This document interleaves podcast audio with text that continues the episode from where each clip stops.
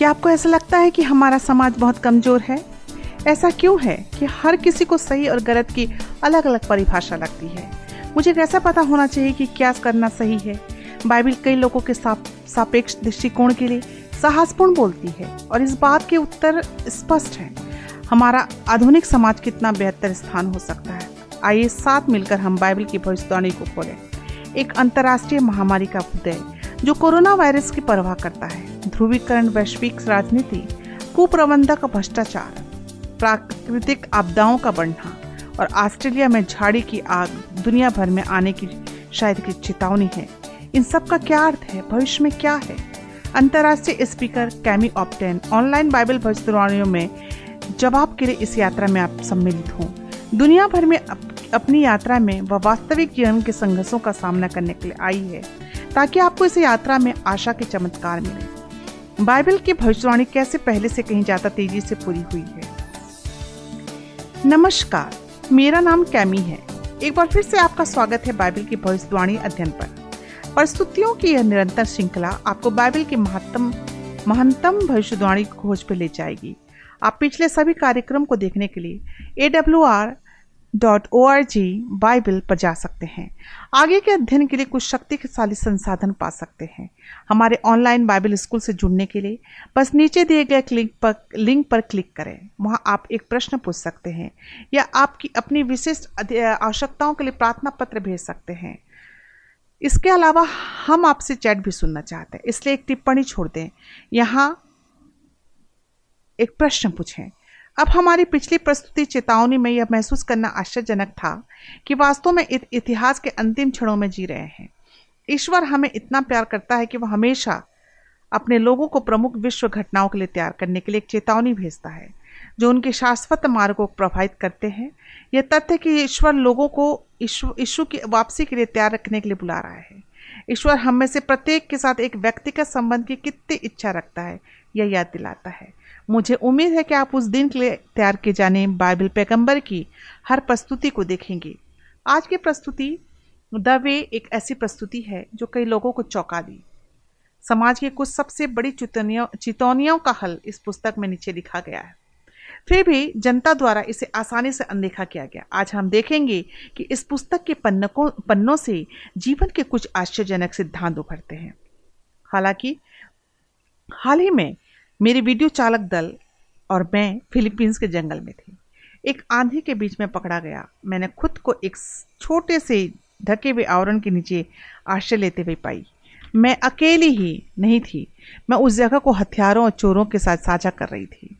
उस कहानी के लिए बने रहे। अब जैसे ही हम अध्ययन करते हैं, प्रार्थना करते हैं, स्वर्गीय पिता, प्रभु, आपको बाइबल के उत्तर प्रदान करने के लिए बहुत बहुत धन्यवाद। आपने हमें फिर वापस घर आने के लिए अपने पुराने अदन के बगीचे में लाना चाहते हैं। हमारे दिलों को खोलें, आपके चरित्र को समझने के लिए हमारे मन की सहायता करें। हे प्रभु, हम आपका धन्यवाद करते हैं कि हम सबको एक साथ सिखाएँ। यीशु के अनमोल शक्तिशाली नाम में, आमीन।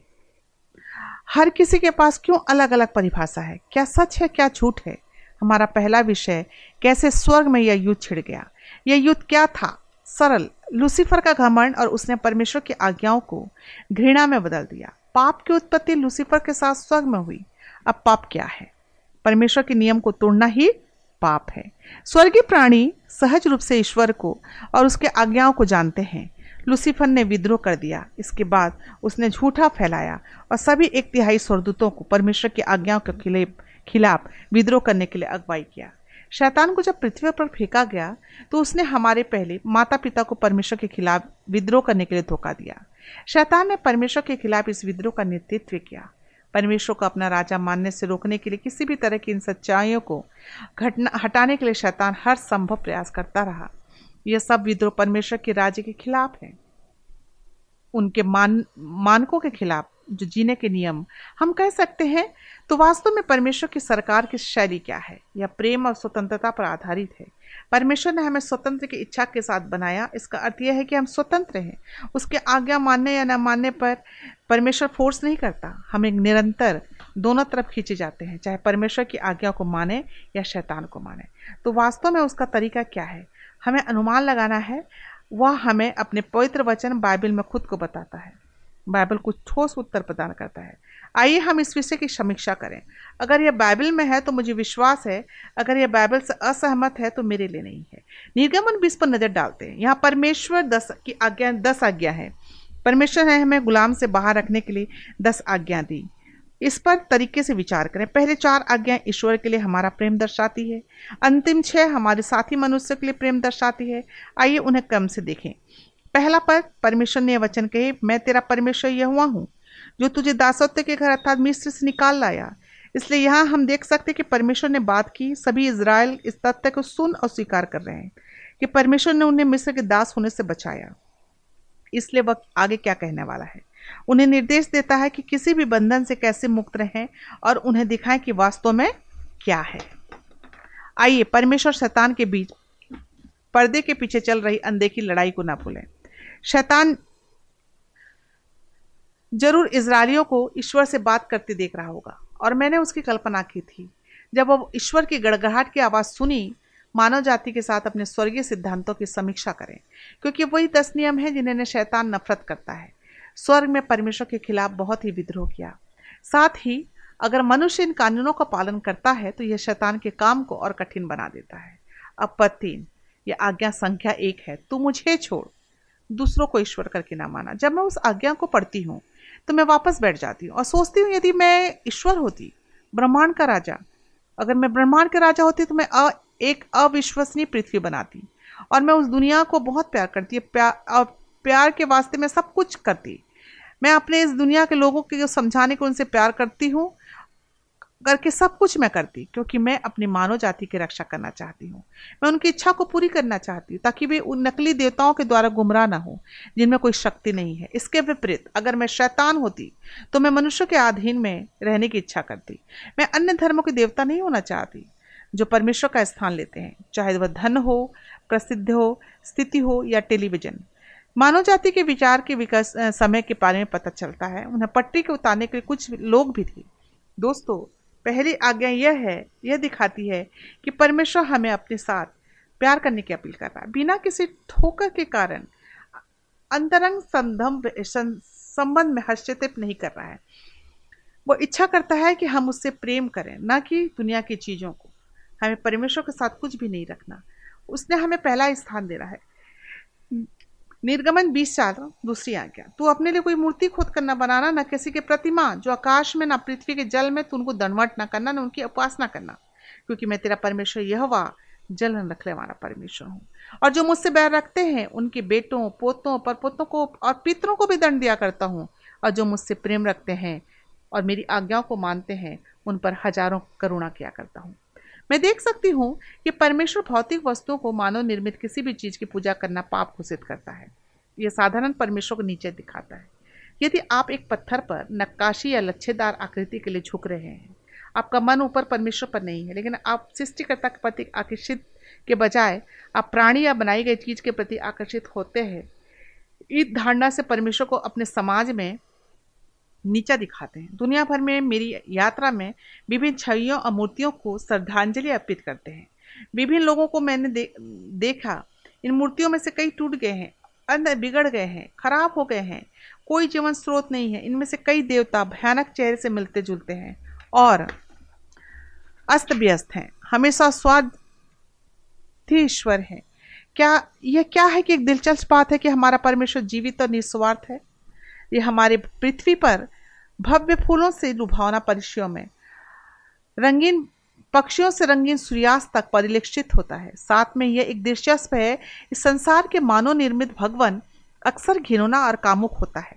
परमेश्वर कहता है कि वह एक जलन करने वाला परमेश्वर है, जिसका अर्थ है वो आपसे बहुत प्यार करता है। आपको बचाने के लिए कुछ भी करना चाहता है और करने को तैयार है। परमेश्वर कहता है, कृपया कोई मूर्ति या आकृति ना बनाए जब मैं दुनिया की शक्तिशाली परमेश्वर खुद को बलिदान कर देता हूँ। हमारा परमेश्वर जीवित ईश्वर है दोस्तों। जबकि ये सब नकली मरे हुए हैं और अपनी कब्र में दफना गए हैं।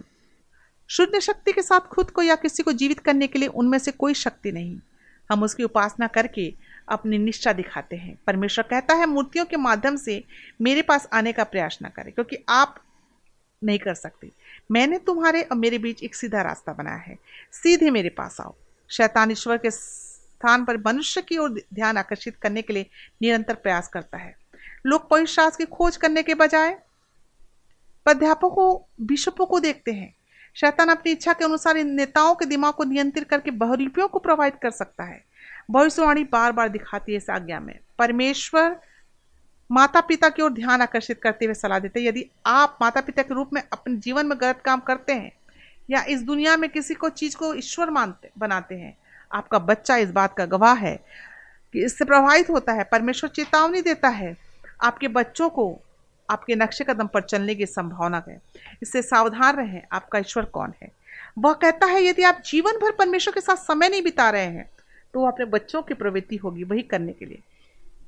तो आपको ये विचार करने की आवश्यकता है कि अपने परिवार को प्रभावित करें आपके बेटे, पोतों को, वह उन हज़ार लोगों पर दया करता है जो उनसे प्रेम करते हैं और उनकी आज्ञा रखते हैं। आइए पर सात पर देखें, आज्ञा संख्या तीन पर जाएँ। तो अपने परमेश्वर का नाम व्यर्थ न लेना। क्योंकि जो प्रभु का नाम व्यर्थ लेते हैं, वो निर्दोष न ठहरेंगे। जो उनका नाम व्यर्थ लेता है, परमेश्वर हमसे अनुरोध करता है कि उनका नाम सम्मान हो। हमारा सृष्टिकर्ता हमारे प्रति अपने वफादारी की निशानी के रूप में सम्मान का हकदार है। ये आज्ञा न केवल झूठी शपथ और आम कसम खाने पर रोक लगाती है, बल्कि यह हमें जीवन के ईश्वर के नाम का उपयोग हल्के या लापरवाह तरीके से करने से मना करती है। दुनिया का हर एक लुभावना जीव जानता है कि ईश्वर का सम्मान हकदार है। केवल हम हैं जो पाप में गिरे हुए हैं और गिर गए हैं। हमें लगता है कि अपवित्रता शपथ लेना ठीक है। बंद करो सोचो, परमेश्वर कहता है कि मेरे नाम का सम्मान करो। इसलिए अगर मैंने परमेश्वर के खिलाफ विद्रोह का नेतृत्व किया है तो इसका मतलब है कि मैं उन लोगों को श्राप देने के लिए उसकाया है। पर मुझे ये पता है कि परमेश्वर को उसने मुझे खेद महसूस करेंगे। इसलिए दोस्तों, जब हम परमेश्वर को अपने शब्दों को से ऊँचा उठाने, उठाते हैं तो परमेश्वर पसंद होता है। तो मुझे लगता है कि मैं क्या करना चाहती हूँ? निर्गमन बीस और पद आठ, यानी आज्ञा नंबर चार।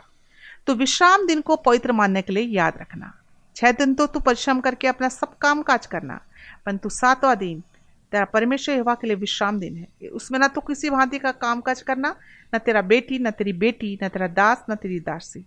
न तेरे पशु न कोई परदेसी जो फाटकों के भीतर हो?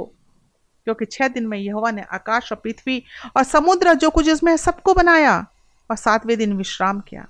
इस कारण यहोवा ने विश्राम दिन को आशीष दी और उसे पवित्र ठहराया। मुझे यह आज्ञा पसंद है क्योंकि बहुत सुंदर व्यक्तिगत रूप से आवश्यक है। हमारे निर्माता हम पर बहुत प्यार किया। वह जानता है कि हमें साप्ताहिक कायाकल्प का आनंद लेना चाहिए। यह 24 घंटे आशीर्वाद मनाने और धन्यवाद देने के लिए आराधना का समय है। यह हमारे परिवारों के साथ एक सुअवसर है। ईश्वर को हम हमें अपना केंद्र, हमें ईश्वर को अपना केंद्र बनाना चाहिए। यदि मैं परमेश्वर के राज में तोड़फोड़ करूँगी तो निश्चित रूप से इस आज्ञा का खिलवाड़ करूँगी, क्योंकि यह बहुत कुछ संदेश दर्शाता है। परमेश्वर मनुष्य मनुष्यों के साथ समय और उनके एक साथ व्यक्तिगत संबंध चाहते हैं। इसलिए मैं सुनिश्चित करने के लिए अपनी शक्ति पर भर भर कोशिश करूँगी कि पीढ़ियों ने न केवल उसकी आज्ञाओं को भुला दिया जिसे परमेश्वर ने याद करने के लिए कहा था मेरे लिए व्यक्तिगत रूप से मैं आज्ञा को हर हफ़्ते रखने के लिए तत्पर हूँ क्योंकि लाभ केवल आत्मिक नहीं है बल्कि शारीरिक शारीरिक और मानसिक रूप से कार्यकलाप है। अब पद बारवा पांचवी आज्ञा तो अपने पिता और अपनी माता का आदर करना जिससे जो ते, देश तेरा परमेश्वर बात तुझे देता है उसमें तो बहुत दिन तक जीवित रहे। मुझे पता है कि जब मैंने अतीत में ऐसा नहीं किया, जब मैं अपने माता पिता का अपमान किया तो मुझे बहुत बुरा लगा। अब मैं अपने माता पिता से प्यार, दया, विचारशीलता के साथ व्यवहार करता हूँ। और मुझे बहुत अच्छा लगता है, न केवल उसके बारे में, बल्कि अपने बारे में। साथ ही यह आज्ञा लंबे समय के लिए एक वादा है। हमें अपने सांसारिक माता पिता और शौक में अपने माता पिता का सम्मान करना चाहे ऐसे सबक जिन्हें परमेश्वर ने स्वभाव से सीख सकते हैं मैं भारत के एक व्यक्ति के बारे में एक कहानी सुनी थी, जिसे एक पड़ोसी गाँव से एक गाय खरीदी और गाय को अपने घर ले आया। पहली रात उसने देखा गाँव के कुत्ते लगातार भोगने लगे।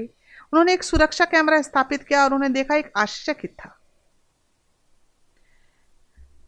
तस्वीरों में तेंदुए की उत्सुकता के कारण उन्होंने गाय के मूल्य मालिक को ट्रक, ट्रैक कर लिया। वे सब जानकर चौंक गए कि तेंदुए की माँ की मृत्यु हो गई थी। जब बिल्ली का बच्चा केवल 20 दिन का था तो लोग उस बिल्ली की गाय, उस तेंदुए की गाय की देखभाल करने के लिए, कोशिश करने के लिए विचार के साथ आए और यही हुआ। जब बिल्ली का बच्चा बड़ा हुआ तो उन्होंने उस जंगल में लौटा दिया। लेकिन जब वो उद्धारकर्ता को नहीं भूली, जिसने उसका पालन पोषण किया, आज गाय, आज चाहे कोई भी हो, तेंदुआ हर रात अपनी माँ से मिलने आता है। उसे उठाने वाले सम्मानित करने के लिए क्या उदाहरण है? माता पिता को परमेश्वर की भलाई का प्रतिनिधित्व करना है। अपने बच्चों को जीवन के तूफानों के माध्यम से आश्रय देना और उनकी चट्टान और समर्थन बनाना है। मुझे पता है कि आप में से किसी ने अपने सांसारिक माता पिता से बहुत दुख पहुँचाया है या गाली दी है तो आप उनका सम्मान कैसे कर सकते हैं? ये यह याद रखना बहुत महत्वपूर्ण है कि हमारे स्वर्गीय पिता हमें क्षमा करते हैं। इसलिए बदले में वह उन्हें क्षमा करने में हमारी मदद करते हैं। हम उस क्षमा पर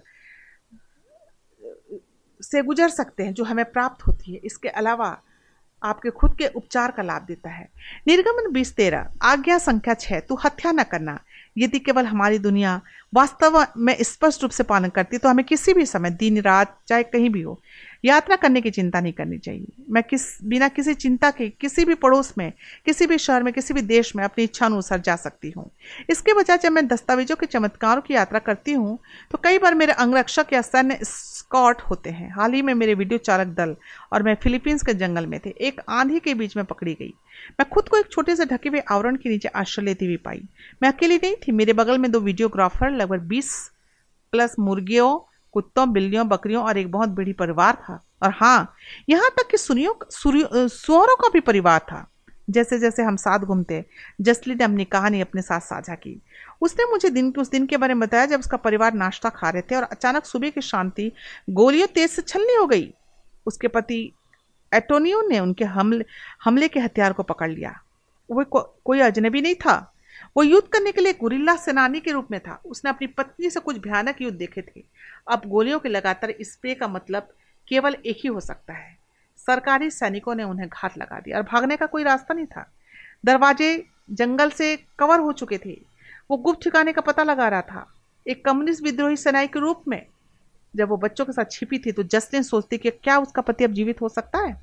वो इंतज़ार कर रहे थे और अंतकाल का समय लग रहा था। फिर लड़ाई की आवाज़ दूर तक बढ़ गई और सब शांत हो गया। जब वे घर लौटे तो उन्होंने क्या देखा कि एटोनियो का शव सरकारी सैनिकों द्वारा छीना जा रहा है।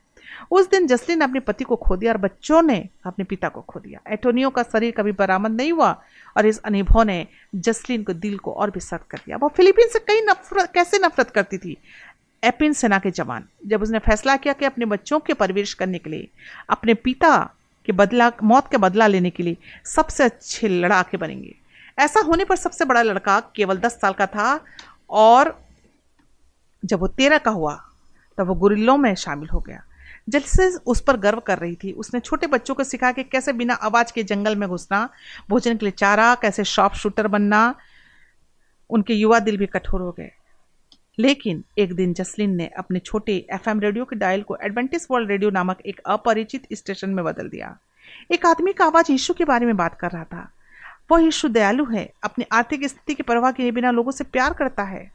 वह सर्वशक्तिशाली है और बीमारों को ठीक करता है, मृतकों को जिलाता है। जसलीन मोहित हो गई। दैनिक रूप से ट्यूनिंग करने लगे ईश्वर के बारे में सुनकर उसका दिल पिघलने लगा। जो उससे प्यार करता था, उसकी देखभाल और क्षमा की पेशकश करता था। एक नए तरह के जीवन का अनुभव करने के लिए उसके दिल में इच्छा पैदा होने लगी। उसने अपना जीवन बदलने का फैसला किया ऋषु के ऊपर हथियार डाल दिए। और उसके सब बुरे दुश्मनों के लिए माफ़ी अवधारणा के साथ मांगी। उसके बेटे ने कहा, उसके पास पर्याप्त लड़ाई है। यीशु का अनुसरण करने के लिए अपना हथियार रख। जब जस्टिन रेडियो ब्रॉडकास्टर से मिली तो उसने उसकी आँखों के आँसू देखे। और पादरी उसके इशू के बारे में बताने लगे। अगर आप केवल जल्द ही प्रसारण शुरू कर देते हैं तो मेरी पति की मृत्यु नहीं होती। हमने परमेश्वर के बारे में सीख लिया। हमारी विद्रोही लड़ने के लिए तैयार है, लेकिन बहुत देर हो चुकी है। आज जसलिन उसके लड़के यीशु से प्यार करते हैं। उसकी आज्ञाओं को मानते हैं। तुम हत्या मत करो। अब वे अलग कर्म से योद्धा हैं। अपने ए के फोर्टी सेवन की तुलना में बहुत अधिक शक्तिशाली के हथियार चुनते हैं। उनके नए हथियार, विश्वास, आशा, प्रेम है। दोस्तों, अन्याय के सभी कार्य जीवन को छोटा कर देते हैं, जैसी घृणा और बदला, और दूसरों को नुकसान पहुँचाने की इच्छा। छठी आज्ञा का उल्लंघन करना है। आज्ञा सात, तू व्यभिचार न करना। यदि मनुष्य इस कानून का पालन करे, विवाह सफल होने की उस डर तक होती है, इस बात का कोई डर नहीं कि कोई उसका साथी है या खुद का सहारा दे रहा है। परमेश्वर का विवाह के प्रति दृष्टिकोण, विश्वास, पवित्रता एक बंधन है। यह एक धरती पर प्रेम का अंतिम अनुभव है। जब यह बंधन व्यविचार के बंधन से टूट जाता है तो पूरे परिवार के दिलों को चकनाचूर कर देता है। एक नैतिक कंपास के बिना हमारा समाज स्पष्ट दिशा से सुन हो जाता है। भ्रमित और पटरी से उतर गया। हमारा समाज कहता है, आपका अपना दिमाग मानक है। ऐसा कोई नहीं जो आपको बता सके कि क्या करना है। अगर आपको यह अच्छा लगता है तो इसे करो। अगर आपको खुशी देता है तो इसे करो। दो सहमति देने वाले वयस्क अपनी खुशी के लिए कुछ भी कर सकते हैं। ठीक है, परमेश्वर अपनी खुशी के देने के लिए बहुत सारी चीज़ें देता है, लेकिन शैतान उसे मोड़ देता है। प्रेम को वासना के रूप में देखना, शैतान का लक्ष्य परिवार को तोड़ना, नैतिकता को ढीला करना और बीमारियों और अविश्वास को फैलाना है, ताकि परमेश्वर के साथ हमारी संगति भंग हो जाए। वह समाज को तोड़ने में खुशी होता है, घरों को विभाजित करता और शैतान जीतता है। क्या हम आभारी नहीं? परमेश्वर का उसने हमें बनाया कैसे हम घरों को संरक्षित करें, अपने भीतर सुख और शांति प्राप्त करें? परमेश्वर ने विवाह को पवित्र करने के लिए क्या योजना बनाई? निर्गमन बीस पंद्रह, आज्ञा संख्या आठ। तो चोरी न करना, परमेश्वर यहाँ कई पहलुओं का ज़िक्र कर रहा है। स्पष्ट है कि आप बैंक को ना लूटें, कहीं ऐसा कुछ ना हो, लेकिन उससे भी आगे एक व्यक्ति का फ़ायदा नहीं उठा सकते जो कमज़ोर या कम भाग्यशाली है, या कुछ ऐसा जिसे धोखाधड़ी माना गया। अब अगर ईश्वर का कट्टर दुश्मन होता, अगर तो लोग डर के जीते अपने सामान से चिपके रहते, अपने सामान का बीमा कराने पर पैसा और समय खर्च करते। इसे छिपाते, फिर इसके बारे में चिंता करते, फिर इसे ले जाने में दुखी होते। परमेश्वर की योजना थी, दोस्तों, कि हर कोई चोरी ना करे। ईमानदारी से स्वयं के श्रम का फल प्राप्त करे। क्या अच्छी योजना नहीं थी? पर सोलह, आज्ञा नंबर नौ। तो किसी के विरुद्ध झूठी साक्षी न देना। जब हम झूठ बोलते हैं, यथार्थ में हमें यह सोचकर मूर्ख बनाता है। यह हमें एक गर्म स्थिति से बाहर निकालता है। लेकिन वास्तव में क्या कर रहे हैं? अपने लिए अधिक अराजकता पैदा कर रहे हैं, क्योंकि हमें अब याद रखना है कि मैंने किसे, कब, कहाँ क्या बोला। झूठ आत्म कारावास बनाते हैं। ये ऐसा है कि जैसा हर एक झूठ आपके आसपास एक जेल बनकर रहती आप झूठ के जाल में फंसते जाते हैं। गपशप करना, सफ़ेद झूठ, आंशिक सच बताना, स्वयं के झूठ के मालिक हो जाते हैं।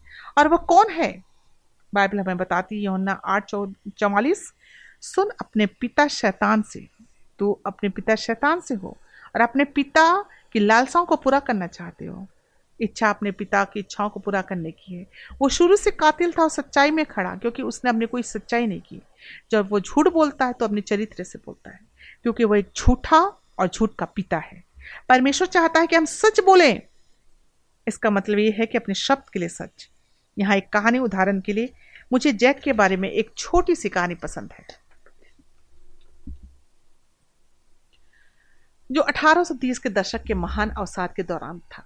उनका परिवार साधारण किसानों से था जैक अपने परिवार की मदद में सक्षम होना चाहता था। पास में एक नाले के पास एक पोल, एक हुक बहुत कीड़े लगे रहते थे। उन्होंने मछली पकड़ने, उन्हें बाज़ार में बेचने का फैसला किया।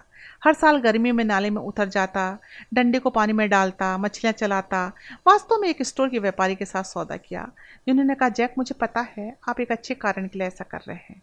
इसलिए हर मछली जो आप मुझे देते हैं, चाहे कितना भी बड़ा हो, चाहे कितना भी छोटा हो, मैं उसका पाँच, पचास सेंट भुगतान करूँगा।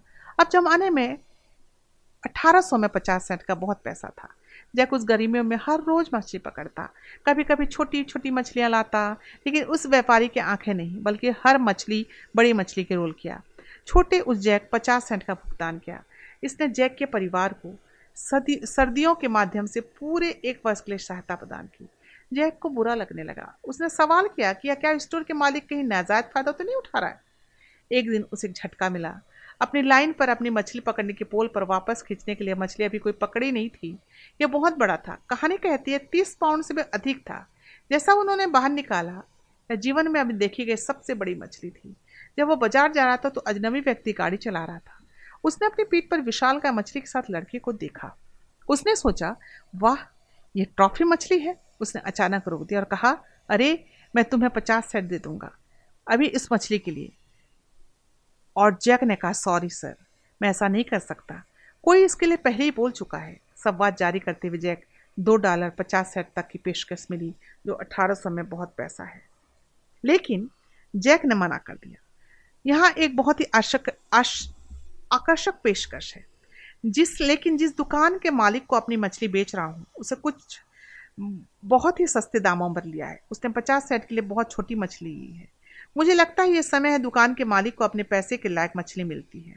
जैक ने प्रतिबद्धता के प्रति वफादार रहने का निर्णय लिया। अब ये सच्चे गवाह की परिभाषा है। जैक अपने समय के प्रतिबंध जनरलों में था बड़ा होकर जनरल स्टोर जैक्सन के नाम से जाना जाता है। और अपने जीवन की शुरुआत में उन्होंने ईमानदारी होने का एक ईमानदार मूल्य होने का फैसला किया। अपने समय के लिए, शब्द के लिए सच्चा था। अब आज्ञा नंबर दस।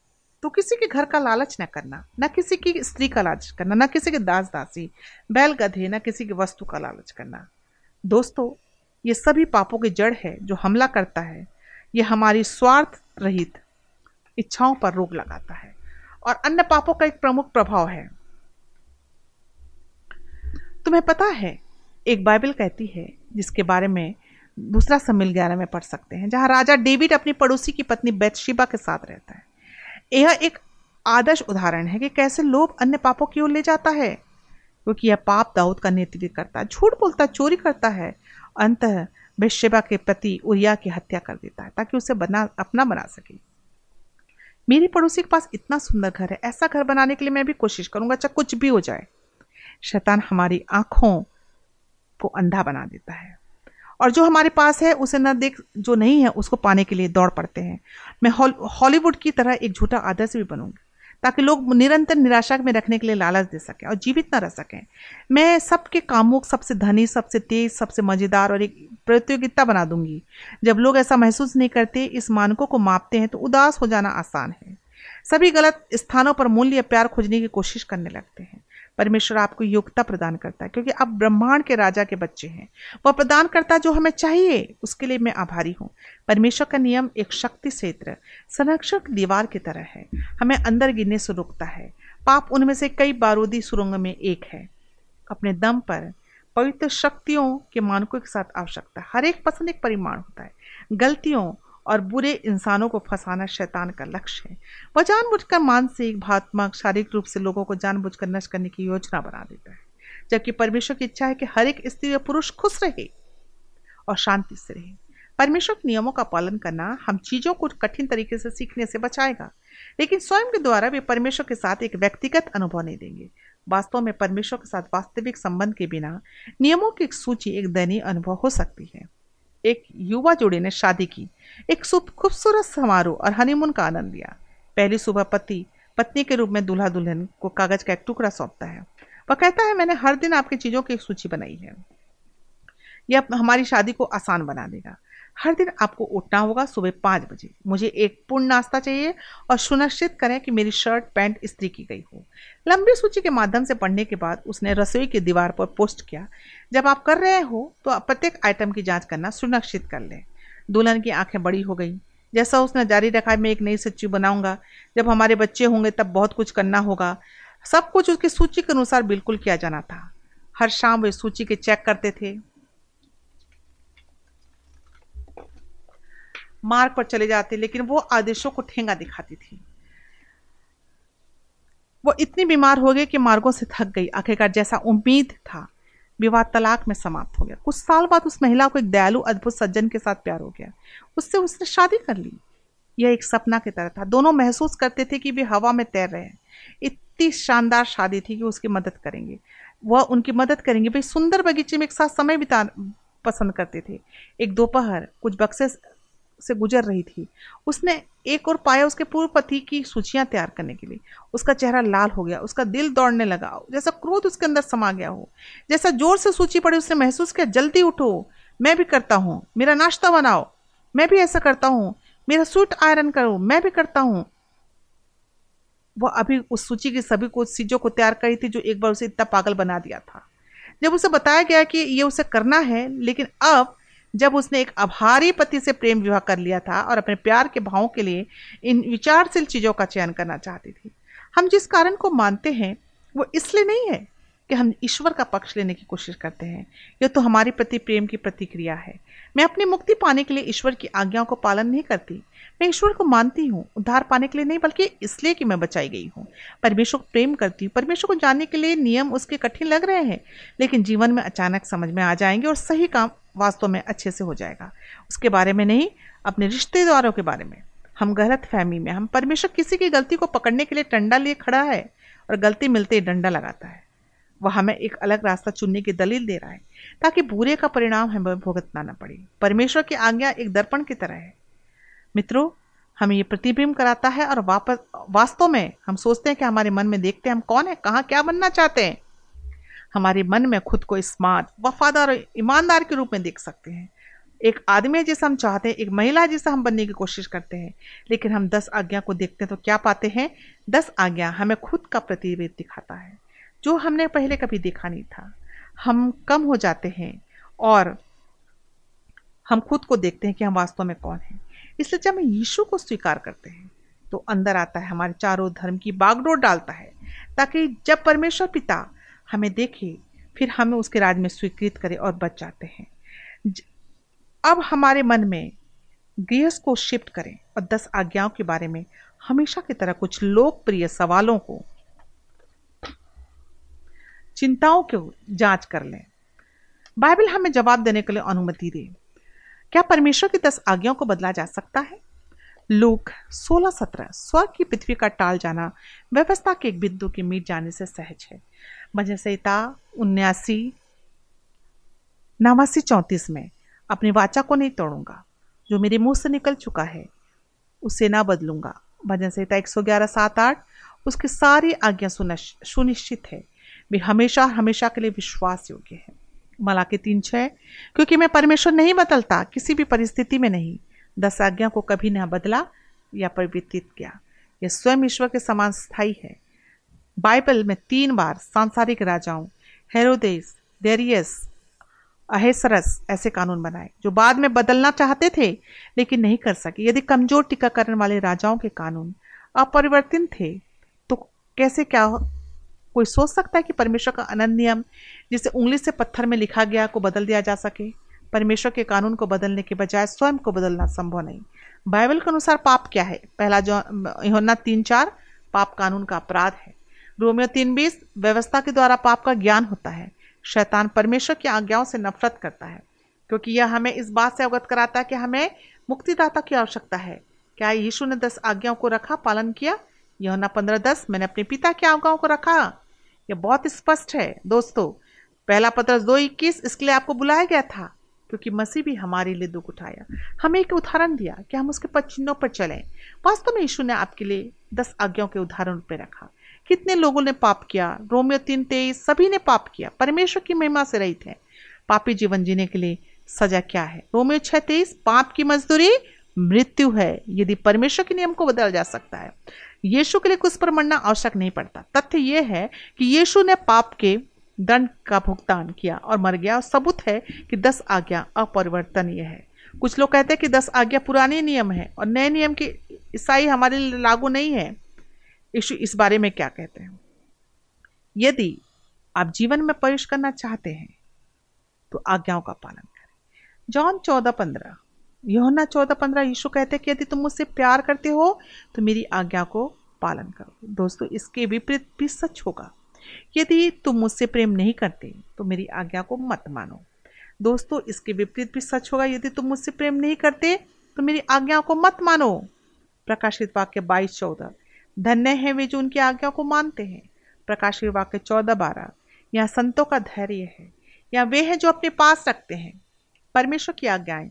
ईश्वर की आस्था मित्र नया नियम स्पष्ट रूप से सिखाता है कि परमेश्वर के लोग उसकी सारी आज्ञा पालन करेंगे। हम जानते हैं कि दुनिया आज बड़ी मुसीबत में है, क्योंकि बहुत सारे लोग इसे महसूस नहीं करते। परमेश्वर के नियम का पालन करना महत्वपूर्ण है। पर बाइबल यह कहकर हमारे दिल की बात दिन की बात करती है। वह समय आया है कि हम यहवा का काम करें, क्योंकि लोगों ने बड़ी तेरी आज्ञा तोड़ दिया है। यह भजन 119 126 में लिखा है। आपको उससे पूछ रहे होंगे कि आज्ञाओं को रखना कैसे संभव है। फिलिपियो चार तेरह। मैं मसीह के माध्यम से सभी चीज़ें कर सकता हूँ जो मुझे सामर्थ्य देता है। इब्रानियों आठ दस, मैं अपने आज्ञाओं को उनके हृदय में डालूँगा और लिखूँगा उनके दिलों पर। क्या मैं उनकी आज्ञाओं को रखे बिना सच्चा ईसाई बन सकती हूँ? पहला योना दो तीन चार अब इसके द्वारा हम ये जानते हैं कि हम उसे जानते हैं। यदि हम उसकी आज्ञा रखते हैं, वो जो कहता है, उसे जानता हूँ। उसकी आज्ञा को नहीं रखता। एक झूठा और सत्य उसमें नहीं है। क्या आज्ञा हमें बचाएगा? इफिसियो दो, आठ और नौ। अनुग्रह के द्वारा तुम्हें बचाया गया। अनुग्रह के द्वारा तुम्हें बचाया गया। विश्वास के माध्यम से और यह कि तुम्हारा नहीं। यह ईश्वर का उपहार है। काम का नहीं। ऐसा ना हो कि किसी को घमंड हो। परमेश्वर के नियम को बनाए रखने में कोई नहीं बसता। ईश्वर की चमत्कारी कृपा से सभी बचाए जाते हैं। ईश्वर की कृपा से जो लोग बच गए, जो रूपांतरित हो गए, उनके प्यार और धन्यवाद के रूप में उनकी आज्ञा को मानना चाहेंगे।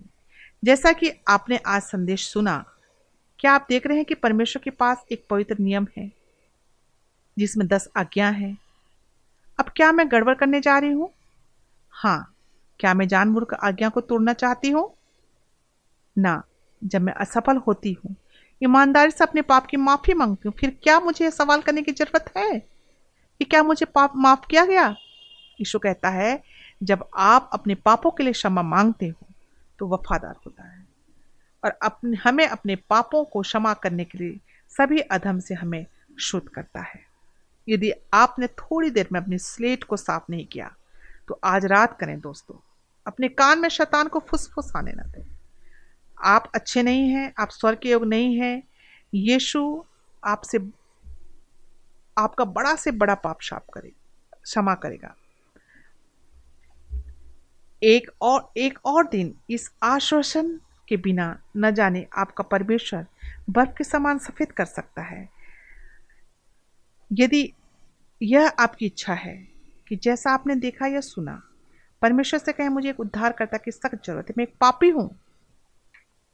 मन संहिता 119 126 में, आप खुद से पूछ रहे होंगे कि आज्ञाओं को पालन करना कैसे संभव है? मसीह के माध्यम से सभी चीज़ें कर सकते जो मुझे सामर्थ देता है।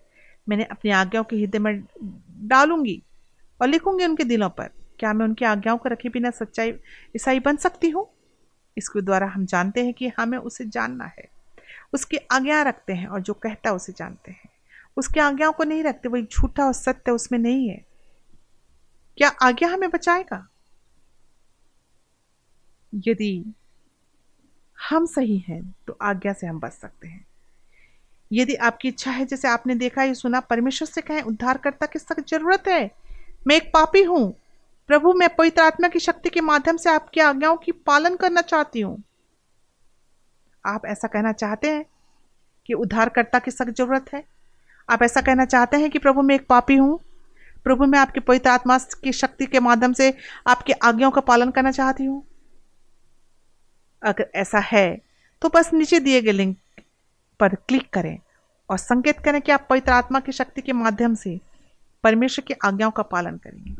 अगर आप परमेश्वर की आज्ञाओं का पालन करेंगे, जैसा प्रभु ने अपने वचन में कहा है कि मैं आज्ञा का पालन करता हूँ। अब हमारे मन में गियर्स को शिफ्ट करें। दस आज्ञाओं के बारे में और हमेशा की तरह कुछ सवालों को अपने अंदर आने की अनुमति दें। उसका जवाब ले, आने की अनुमति दें। परमेश्वर की दस आज्ञाओं को बदला जा सकता है। कृपया मिलकर प्रार्थना करें। एक दूसरे के लिए प्रार्थना करें। एक दूसरे को अपनी दुआ में उठाएँ। जब हम असफल होते हैं, ईमानदारी से अपने पापों की माफ़ी मांगें। अगर हमने पाप किया है तो यीशु से कहें कि जब आप अपने पापों के क्षमा मांगते हैं तो वफादार होते हैं। और हमें हमारे पापों को क्षमा करने के लिए और सभी अदम से शुद्ध करने में विश्वास योग्य और धर्मी है। हर एक ने पाप किया और हर एक परमेश्वर की महिमा से रहित है। आज रात शैतान को आपके कानों में फुसफुस आने ना दे। आप अच्छे नहीं हैं, आप स्वर्ग के योग नहीं है, कोई बात नहीं। यीशु आपका बड़ा से बड़ा पाप को क्षमा कर सकता है। यीशु आपके बड़े से बाप बड़ा पाप को क्षमा कर सकता है। यीशु कहता है कि आज रात मैंने तुम्हें चुन लिया है। यीशु अपना, आपका बड़े से बड़ा पाप क्षमा कर सकता है क्योंकि वो कहता है कि आज रात उसने आपको चुन लिया है। और दिन इस आश्वासन के बिना न जाने दे। अपने आप को परमेश्वर बर्फ़ के समान आपके पाप को श्वेत कर देगा। बाइबल बताती है कि चाहे हमारे पाप लाल रंग से क्यों ना हो, वो हिम की नाइट श्वेत हो जाएँगे। आज प्रभु यीशु आपके पाप को बर्फ़ के समान सफ़ेद करना चाहता है। यदि आपकी इच्छा है तो। यदि आपकी इच्छा है कि आपने देखा या सुना है या परमेश्वर के करीब आना चाहते हैं, या परमेश्वर को अपना उद्धार करता मानना चाहते हैं। यदि आपने जीवन में जो पाप किया, उसके पाप की क्षमा चाहते हैं। यदि आप चाहते हैं कि परमेश्वर आपके पाप को क्षमा करे, यदि आप चाहते हैं कि आप बचाए जाएँ, यदि आप चाहते हैं कि परमेश्वर के घर पे जाएँ, परमेश्वर के उस पवित्र स्थान में जाने के लिए आप तैयार रहना चाहते हैं। यदि आप स्वर्ग राज के बारिश होना चाहते हैं तो आज ही आपको निर्णय लेना होगा। आज ही आपको परमेश्वर को कहना होगा कि प्रभु, मेरे पाप क्षमा कर। क्योंकि बाइबल में हम पढ़े, पढ़ते हैं कि हम, हमारे पाप चाहे लाल रंग के क्यों न हो, परमेश्वर हमारे पाप को श्वेत रंग में बदल देगा। प्रभु, मैं आपकी पवित्र आत्मा की शक्ति के माध्यम से आपकी आज्ञाओं का पालन करना चाहती हूँ। मैं आपके पवित्र आत्मा की शक्ति के माध्यम से आपकी आज्ञाओं का पालन करना चाहता हूँ। यदि ऐसा हो तो बस नीचे दिए लिंक पर क्लिक करें। और संकेत करें कि आप पवित्र आत्मा की शक्ति के माध्यम से परमेश्वर की आज्ञाओं का पालन करेंगे। मित्रों, आइए मिलकर प्रार्थना करें। स्वर्गीय पिता, आज रात हमने सीखा, हमारे जीवन के लिए आपकी योजना क्या है? हमारी सुरक्षा रखने के लिए, बचाने के लिए धन्यवाद। कृपया उन सबों को सशक्त करने में सौंपते हैं। हमारे जीवनों के द्वारा आपकी महिमा हो। हम ऐसा कोई काम न करें जिससे आपको दुख पहुँचे। यदि हम आपकी हम आपकी आज्ञा रखते हैं तो हम जानते हैं कि आप हमसे प्यार करते हैं। आइए विश्वास योग्य मोहर को समझने के लिए, कल रात फिर से आप हमारे साथ जुड़ें। ये एक महत्वपूर्ण संदेश है प्रियो, जिसे आपको याद रखना चाहेंगे। हमारी बाइबल के भविष्यवाणियों में शामिल होने के लिए धन्यवाद। आइए फिर से हम अपने, अगर आपके जीवन में कुछ बदला है, यदि आपके जीवन में कुछ घट लिख कर हमें बताएँ कि प्रभु ने आपके जीवन में क्या किया। आप वहाँ लिख कर हमें संदेश दें कि प्रभु ने हम, आपके लिए क्या करना चाहता आप प्रभु के लिए क्या करना चाहते हैं? शुभ रात्रि दोस्तों, परमेश्वर आपको आशीष दें।